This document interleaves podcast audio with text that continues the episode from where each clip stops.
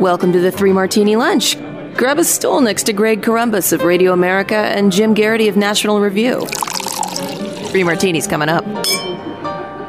So glad you could join us for the Tuesday edition of the Three Martini Lunch. We have good, bad, and crazy martinis for conservatives today. All of it brought to you by the Bradley Foundation and its Conceived in Liberty Bradley Speakers Series. For more information and to watch these 15-minute interviews, go to bradleyfdn.org/liberty. We'll tell you all about the latest video in that collection just a little bit later in the podcast. Jim, before we even get to our good martini, we have to deal with this. This is one of those generational moments where I think we're slapping our heads against the desk, but this is the New York Post. Periods may be coming to a full stop. Sorry, ladies, we're talking about the punctuation mark. While older texters may consider the period an innocent symbol that a sentence has ended, digital natives consider it a triggering form of aggression. The punctuation problem ignited over social media recently, with Gen Z and millennials agreeing that ending a sentence with a period is overly hostile and, worse yet, extremely uncool. Quote, "Only old people or troubled souls put periods at the end of every sentence," wrote digital culture journalist Victoria Turk. The thing is, she says, in a messaging conversation, a period is simply not necessary. It's clear when you've finished your thought already, so what function does the period fulfill? As a result, using a period in messaging now looks rather emphatic and can come across as if you're quite cross or annoyed. Jim, I feel like we have another punctuation mark that involves emphasis. It's called an exclamation point. So I know we're just old fuddy-duddies who are telling young people to get off our lawn here, but what do you make of the fact, as a writer, that the period somehow is unnecessary? What the hell, question mark. This is ridiculous, exclamation point. You know, it just leaves me, I can't even find the words, Greg, ellipses. You know, I had a hard enough time with E.E. Cummings and bell hooks just deciding, I don't believe in capital letters anymore. I'm not going to do it. I have a hard enough time with our president who writes tweets saying, you know what, that word is really important. I'm going to capitalize it. Maybe it's his German heritage and the habit of capitalizing nouns or something. But, you know, I realized that when you become a writer, the rules of language probably matter more to you. Maybe you didn't have the experience I did, starting at Congressional Quarterly and then onto wire services and dealing with editors, where if you use the wrong punctuation, they would hit you with an electric cattle prod. Maybe that's what makes me touchy about this sort of thing. But no, this is not. You don't just get to make up the rules of grammar everywhere you go. Then you have anarchy. You want to know why you see rioting in Wisconsin right now? Because of bad punctuation. That's why. People are saying, Jim, how can you say that? No, you know what you're saying? How can you say that? Because you have a question mark at the end of your sentence. You know what happens when you don't have any punctuation at the end of it, Greg? What? You end up with upspeak. My name is Sarah. I'm 21. I don't know. Are you? Why are you asking me? You're the one who's supposed to be introducing yourself. No, this is it. Get out the floggers, get out the medieval torture devices, and use them until young people understand the importance of punctuation. Did we learn nothing from the grammar books who pointed out that punctuation saved lives? It's the difference between let's eat grandma and let's eat grandma. I feel like this is one of the hills you're ready to die on as our culture is under perpetual assault. Yes, period. Full stop. My theory is, and I don't know if this is accurate, but my theory is that young people just text back and forth with like 2 or 3 words, so they feel like punctuation mark is superfluous, like going to the store or sup and things like that. And so they don't actually get on to second thoughts in their text. But we just saw, I'm sure you saw this on social media, this is not about periods, it's about commas, where I can't remember which media outlet it was, about the guy that killed Osama bin Laden was banned from Delta for not wearing a mask. But in the headline on Twitter, it said, Delta bans former Navy SEAL who killed Osama bin Laden for not wearing a mask, which makes it look like Osama bin Laden was not killed because he killed thousands of Americans, but because he refused to wear a mask. Yeah, I mean, bin Laden not wearing a mask, that's not even in the top 100 worst things he's ever done. I suppose you say these 2-word text messages. I suppose I should just be glad that there are words and it hasn't been completely replaced with emojis. And perhaps I'm a little hypocritical in this, and that my half my Twitter feed is me finding just the right GIF to describe the point. I think One of the reasons that we need words is for clarity, for effectiveness in communication. Ladies, it turns out all those guys weren't saying, hey, do you want to shop for some eggplants? Ladies, if you send me a text of a peach, I assume you want me to go to the grocery store. That's the message I'm taking from this. Apparently has other messages. I'll let you go look that up. All right. I think it's time to move on to our good martini. That's your bonus martini, listeners. Well, we might be getting back to those emojis in the second martini in some ways. But Jim, let's talk about our good martini. We weren't exactly the most enthusiastic in anticipating the opening night of the Republican National Convention, but I think both of us came away quite impressed with the lineup and the messaging, with some exceptions. I'm not sure why Kimberly Guilfoyle was shouting the entire time to an empty hall. But I thought the most powerful speeches of the night, obviously Tim Scott, absolutely fantastic as the closer for the evening, which in and of itself was a good idea. Two quick clips from that. First of all, talking about how he turned his back on academics, thought football was his path to success, and then he flunked a bunch of classes. And so he finally took academics seriously. And then he got a mentor, which not only changed his life, but is changing policy in communities of color right now. The next year, I met my mentor, John Moniz, a Chick-fil-A operator. John saw something in me that I could not see in myself and started teaching me valuable life lessons. Like having a job would be a good thing, but creating jobs would be even better. That having an income could change my lifestyle, but creating a profit could change my community. He planted the seeds of what would become Opportunity Zones. This initiative that the president and I worked together on is now bringing more than $75 billion of private sector investment into distressed communities. And then, of course, his personal story is fantastic. How his single mom, he and his brother and his mom went in a two-bedroom house with the grandparents and so forth. And here's what he had to say about how much has changed, how much America has improved between his grandfather's younger years and his own standing today. My grandfather's 99th birthday would have been tomorrow. Growing up, he had to cross the street if a white person was coming. He suffered the indignity of being forced out of school as a third grader to pick cotton, and he never learned to read or write. Yet, he lived long enough to see his grandson become the first African American to be elected to both the United States House and the United States Senate in the history of this country. Our family went from cotton to Congress in one lifetime. And that's why I believe the next American century can be better than the last. And so, Jim, one more clip here that I certainly found powerful. Maximo Alvarez, the Cuban-American immigrant, saying all these wonderful ideas about how the government's going to take care of you. I've heard about all these before. I heard them from Castro 60 years ago. Don't believe it. I know how this ends. I'm speaking to you today because I have seen people like this before. I've seen movements like this before.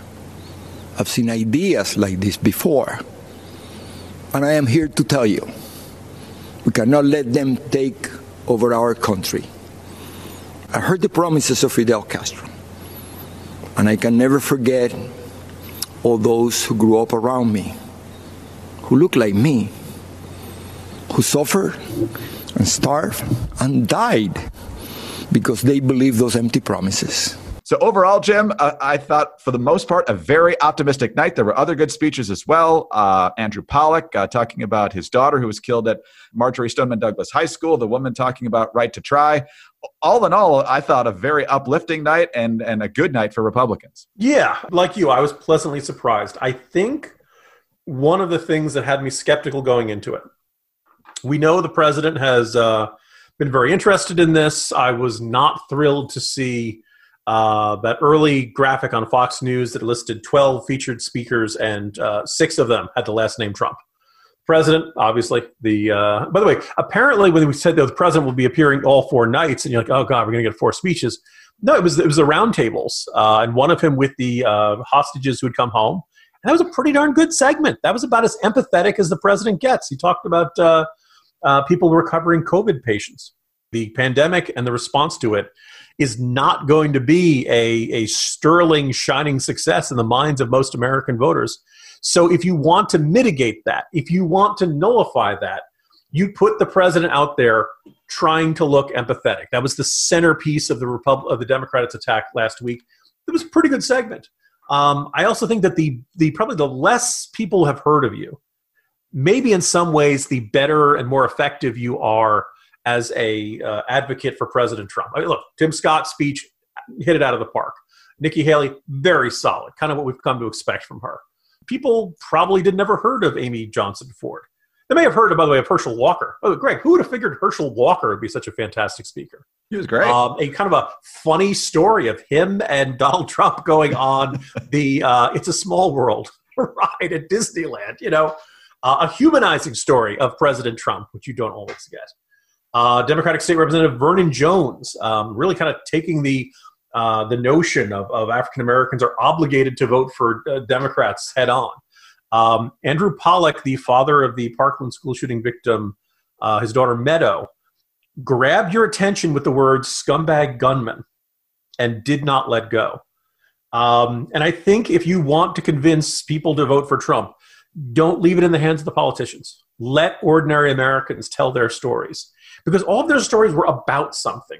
They were about the notion that gun control is this magic solution to shootings. They were about the dangers of what happens when socialists get control in an authoritarian system. Natalie Harp and the literally life and death consequences of right to try.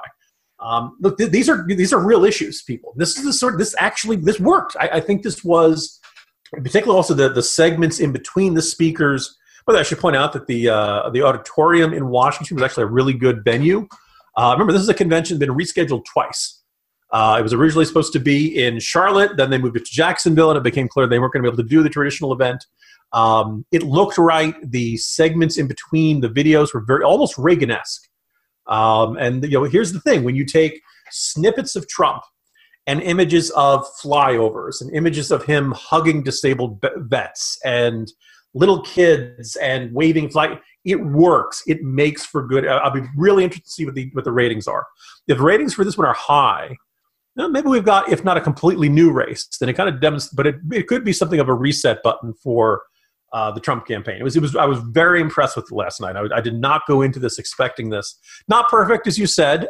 Someone could have and should have said to Kimberly Guilfoyle that she had a microphone and that the viewers at home could hear her, so she did not need to shout every word.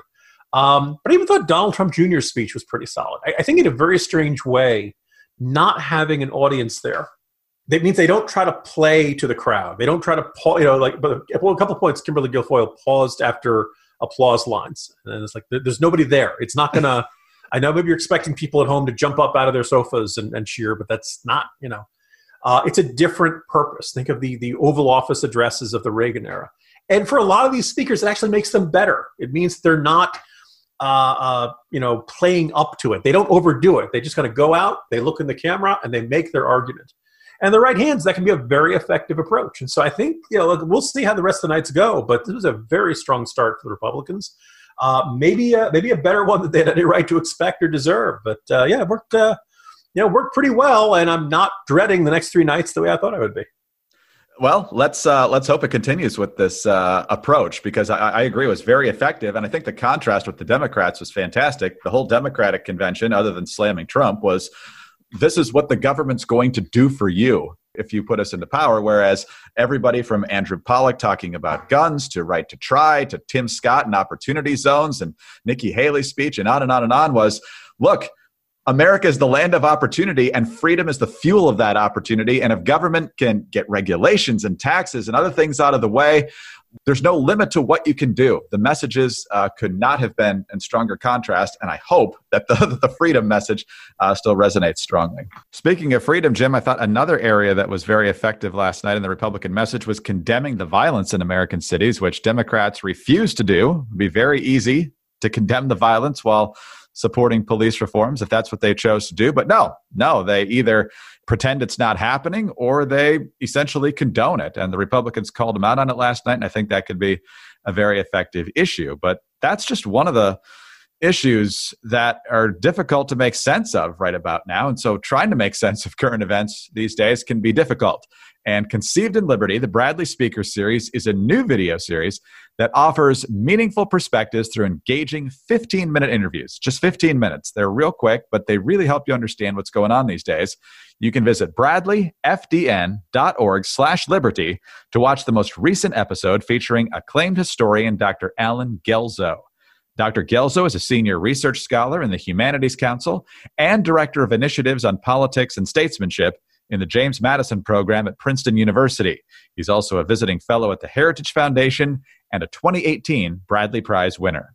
In this episode, Gelzo eloquently argues that while the COVID-19 pandemic is indeed extraordinary, we can still apply valuable lessons from history in our efforts to effectively deal with it. A leading scholar on Abraham Lincoln and the Civil War, Gelzo also shares his perspective on American exceptionalism, leadership during this crisis, and the importance of getting history right. For Americans, he states, all that we have is our history. So that's Bradley with an L-E-Y at the end, bradleyfdn.org/liberty to watch the video. New episodes will debut weekly, so come back often and subscribe to their YouTube channel to be notified whenever a new one is posted. Again, bradleyfdn.org/liberty. Speaking of liberty, Jim, let's go to our bad martini. Liberty University, of course, founded, at least co-founded, I believe, in the early 1970s by the Reverend Jerry Falwell Sr. Jerry Falwell Sr. is certainly a prominent figure in evangelical circles as we were growing up and all the way till his passing, I believe, in 2007. He was also a key figure in establishing the moral majority, which brought evangelical Christians much more into the political realm right around the 1980 election.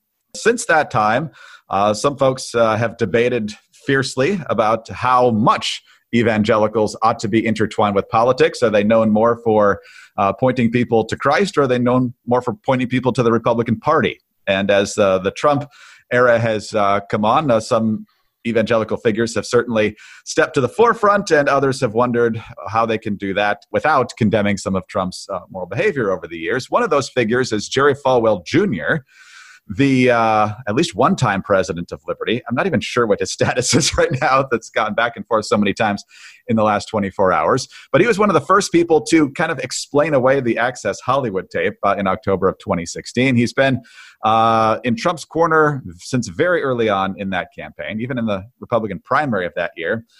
Over time, the alumni, the students at Liberty have grown disgruntled with Jerry Falwell Jr. He became less and less popular. And then not too long ago, I guess a few weeks ago, came that picture of him on the yacht with the young lady who's not his wife with their pants undone.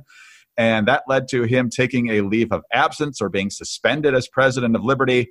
Well, yesterday Reuters comes out with the story that Falwell, his wife, and a Florida pool boy, not making this up, got involved a number of years ago, and it ultimately ended up with a series of rendezvous where the pool boy and Mrs. Falwell got together euphemistically while Jerry Falwell Jr. watched from the corner. So, Jim... they got to know each other biblically. Yes. Then he allegedly resigned. Then he took it back. Then maybe he did resign. Either way, he should be utterly fired from Liberty University. Should have happened a long time ago, given his conduct in a number of different ways. Jim, it's obviously very distressing because he's someone, despite his obvious questionable ethics over the last several years here, is someone who's closely associated with conservatism in some ways and also evangelical Christianity, which matters much more to me than the status of the Republican Party. And so obviously it's a major hit. There's accurate cries of deep hypocrisy here. And so they're going to get run through the ringer, and we'll see what the ultimate consequences of that. But what do you make of the sordid saga of Jerry Falwell Jr. and his wife? You talked about it a lot in the Jolt today about how, you know, anybody who grew up in the 80s knows that this is not necessarily unheard of in televangelist circles and so forth. So what's the fallout here of Falwell? Yeah, sordid saga is exactly the right words there, Greg, and I can't bear to watch. I don't even need to make the punchline. Every listener just inserted the punchline themselves. That's why I love this show. It's funny because if I'm only a picture like a year ago, and some Hollywood scriptwriter is pitching some movie or TV show, and it's about a prominent evangelical leader, and he's having an affair, and the whole thing's consensual with the pool boy, and it involves all the other sordid stuff. And do you think like the studio head would look at this and say, "Yeah, it's kind of a little cliche, don't you think? A little on the nose with the pool boy, really, you know?" And then having him do that, and then having a particular, you know, ugly X-rated slur turned into the favorite accusation of the supporters of the president that this guy liked. Really, that's a little too, you know, a little too on the nose, a little cliched. We've seen this story before. And I mentioned as you're right, the joke, like if you've seen Jim and Tammy Faye Baker and was it Jimmy Swaggart with the "I've sinned against you, my Lord," and all, you know, yes. Who's the not Braggart, that was his name, the one who turned out to be gay and everyone was like, who can't, oh, okay. Ted Haggard, there we go. You know, most people, the idea of an evangelical leader on TV a lot, getting caught in a sex scandal doesn't exactly seem shocking to us. And, you know, I don't think it necessarily means that people who are in this position are necessarily worse human beings. I think it just tells you that the temptations, whether it's of the flesh or temptations to material wealth and success, this belief that you are immune from following God's word, doing the right thing, or that there are exceptions for you, that you don't really have to because you're special. Well, look, the more money, the more wealth, the more power, the more people you have around you who are treating you like you're a gift from God, guess what? I think that temptation doesn't go away, and it probably even becomes harder to resist. Because, you know, some people say when you talk about wind power, some people talk about solar power. Greg, I think the world's most abundant renewable resource is the human capacity for self-justification. We can always find some excuse. Well, it's not really that bad because I do this other good thing that makes it okay. So I wasn't shocked by this. And I think probably the most interesting and you know, intriguing and maybe even disturbing wrinkle is the stories that came out about Roger Cohen and the idea that maybe Cohen the fixer had something to do with this, and Jerry Falwell Jr. had come out and endorsed Trump back a couple of years ago. The wrinkle in this thing is that Jerry Falwell Jr. has never seemed reluctant in his endorsement of Donald Trump. He seemed pretty enthusiastic and full-throated since the word go. So I don't buy this idea that he was somehow blackmailed. Look, this guy doesn't. He's no role model. He's not lived up to his values and standards in a whole bunch of different ways. So I don't really get why Liberty University would not want to say, you know what? Thanks for everything you've done. We know you got a famous name. You're probably great with the fundraising, but it's time to move on. And it sounds like as of this morning, he's out. But then again, in the last 24 hours, it's gone in and out, in and out. Insert your own off-color punchline here. Well, I got to think he's looking for some sort of massive golden parachute to get out of there. That's probably why they're... Because if there's anything the Bible tells us, it's the massive golden parachutes. It's really what Jesus was all about, right? Well, he's looking for a really large needle to get through. He's playing to his role all the way to the end here, it looks like. And the thing is, you know, you said it, Jim. People get put up on pedestals. We talk about it with politicians all the time. Don't make them your heroes. Don't worship them. They're just people that we hire. The same is true for college presidents. And it's even true with people who should be focused on keeping clean moral character. But it's discouraging when it happens. And then the cries of hypocrisy take on a new level of credence with a lot of different people. All I would say is, though, that while this news appears to be true, God hasn't changed, Christ hasn't changed, the Bible hasn't changed, so those things remain true. All right, let's talk about our crazy martini now, Jim, and let's move on to Nancy Pelosi. Taking a page out of, I guess it was Barack Obama, maybe in the 2010 midterms when he said it's time to punish our enemies, Nancy Pelosi has decided that Republicans are trying to steal the election. And therefore, she has decided that they are domestic enemies. Two quick clips here. It's essentially the same clip. But first of all, she talks about how she has to fight the Republicans or else she'd be violating her congressional oath. We take an oath to protect and defend the Constitution from all enemies, foreign and domestic. And sadly, the domestic enemies to our voting system and our honoring our Constitution are right at 1600 Pennsylvania Avenue with their allies in the Congress of the United States. And here's how she works up to calling them enemies of the state. Let's just get out there and mobilize, organize, and not let the president deter anybody from voting. And again, support the postal system, which is election central. They're doing everything they can. Suppress the vote with your actions, scare people, intimidate by saying law enforcement will be there, diminish the role of the postal system in all of this. It's really actually shameful. Enemies of the state. Jim, as we all know, Enemy of the State is a Gene Hackman movie where he co-stars with Will Smith, and the government is after them and so forth. So Nancy Pelosi, I don't know if she's just trying to do some RNC counter-programming here, but this is obviously beyond the pale. And of course, if a Republican had said the same about Barack Obama, and I guess some probably did, the media backlash would have been outrageous. And of course, the MSNBC host in this case is just kind of nodding along. Yeah, it doesn't even jump out to them as unusual or inappropriate language. You know, look, it's okay to be really angry at the opposing political party. It's okay to say, I really don't like those people. I think their policy is going to take us in the wrong direction. I think their entire idea of the conception of the country, what it stands for, what we're supposed to be, are wrong. You can get mad at them, right? But you probably don't want to succumb down into hate. And you probably just look like when they hear enemies, I've never been comfortable with that language in politics, in part because Al-Qaeda is our enemy. ISIS is our enemy. People who want to kill us are our enemies. Idiot politicians are not our enemies. They can be our opponents. They are people we want to beat at the ballot box, but they are not necessarily a malevolent and evil force. And we should not mistake our political opponents for those who are in a life and death struggle with. This is not that far from her past rhetoric on this.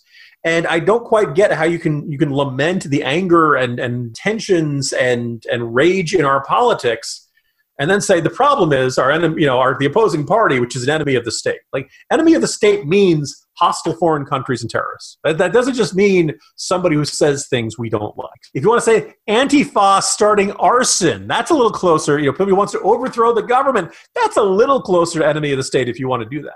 Bunch of politicians who stand up and say things you don't like or interpret the laws differently. No, it's not the you can't just use these terms interchangeably. Or if you do, you cannot be surprised when somebody says, I'm going to go shoot up a softball field full of Republican lawmakers because I've been hearing from Nancy Pelosi that these are the enemies of the state. They're not really bad people. They're not really wrong. They're not really political opponents. No, they are enemies, right? I mean, it's deeply frustrating with us, and both sides have done enough to convince their followers that if their side loses the election, the other side had to cheat. It has to have been stolen. It has to have been shenanigans at the ballot box. And the problem is, you hear a lot of grief and aggravation sent Trump's way when he goes off on these rants. And he deserves it. He shouldn't be saying these things. But when the Democrats say, when Jamie Lee Curtis saw a postal truck being taken away by a guy in a red hat, people buy into this stuff, and they get into this fury, this belief that any Trump, look, I don't think Trump's likely to win, but if he does, I have no reason to think that it would happen that way. I can see a scenario where a whole bunch of Americans look at what the Democrats are offering and say, I don't want to do this. It's pretty much what happened last time around. It can happen. But the Democrats are so wedded to this idea that the only legitimate outcome is their victory, that they're doing the exact same undermining of public faith in elections that they accuse the Republicans of doing. And they're so wrapped up in their own ever-ending supernova of a sun-level rage at the opposition, they cannot recognize what they're doing to the rest of the country and how they are contributing to this toxic and nasty atmosphere that anybody with half a brain is like, I don't want to go anywhere near politics because everybody's always angry and screaming at each other. And they always seem like they're on the verge of having a nervous breakdown and throwing punches at each other. All right, Jim, tonight is Tuesday night at the Republican National Convention, of course. We've got Nick Sandman. It'll be interesting to see if CNN carries that part of it. The bigger names are going to be Rand Paul, Mike Pompeo, and Melania Trump, which means that, of course, we're going to have 24 hours of Rose Garden Twitter fights following her address from the Rose Garden today. Are you ready for this? Greg, can you believe that Melania Trump took away all the blooming tulips? Where are all the August tulips? I can't find them anywhere, inside or outside the White House. Because tulips don't bloom in August. Tuesday night is traditionally the weakest night. You get to the excitement of the opening. The Wednesday night usually features the vice president or the vice presidential nominee. And then Thursday night is the grand finale with the president or the presidential nominee. you know, but we'll see what happens. It should be, like I said, I was impressed last night. We'll see how it goes tonight. You know, my only last closing piece of advice for listeners, I learned this, everyone on Twitter told me this at the same time. If you want to watch it on C-SPAN. You get all the programming directly. It was a very odd phenomenon last night. And most people think of Fox News as being very aligned with Republicans. You hear Democrats calling it state-run television, yada, yada, yada. Well, Hannity kept talking over the speakers, in part because Sean Hannity wants to be on TV. Sean Hannity doesn't show up on TV. He's not, you know, he doesn't feel like he's doing his job.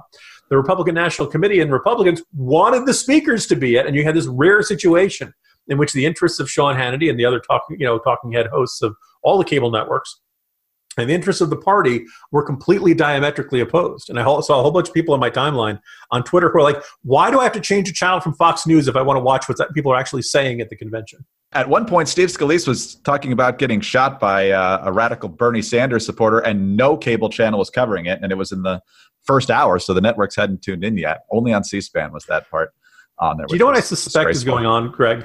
Wow. So here's the traditional convention. You've got 3 hours of you know, non-prime time, but let's say cable news, and 1 hour in the regular network news. And you have a speech, and then you have one of those happy videos of, you know, our president believes the children of the future. Teach them well and let them be, you know, that kind of stuff. And usually that's when the pundit roundtable pops in and talks about what they just saw somebody say. And now at this one, there really isn't much of that. There's less of that because the videos are like the main show. They're not the filler in between the speakers. So now all of a sudden, you've got, you know, like the cable news networks are used to having these little breaks where you can say, okay, let's come in and have our pundits argue about what they saw. And they can't do that because the show is still going on. Anyway, the end result, turn to C-SPAN, people. That's what everyone was yelling at me last night to do. Exactly right. CNN cut to its panel after Trump had the roundtable with the COVID survivors, and they threw it to Dana Bash, and her first line was, nobody was wearing a mask. And I'm thinking, everybody gets tested before going into the White House. Also, didn't they all just recover from COVID? Yes. I mean, I know the debate about how much immunity you got afterwards, but if it's only been a couple of weeks or months, they're probably going to be fine. Probably going to be okay. Yeah. So, Jim, let's put a period on this podcast, and we'll see you tomorrow. See you tomorrow, Greg. Jim Garrity, National Review. I'm Greg Columbus. Thanks very much for being with us today. Don't forget about the Conceived in Liberty Bradley Speakers Series. You can watch those 15-minute videos at bradleyfdn.org/liberty. Please subscribe to the 3 Martini Lunch. We'd love to have a kind review and a 5-star rating from you. Get us on those home devices. All you have to say is play 3 Martini Lunch podcast. And please join us Wednesday for the next 3 Martini Lunch.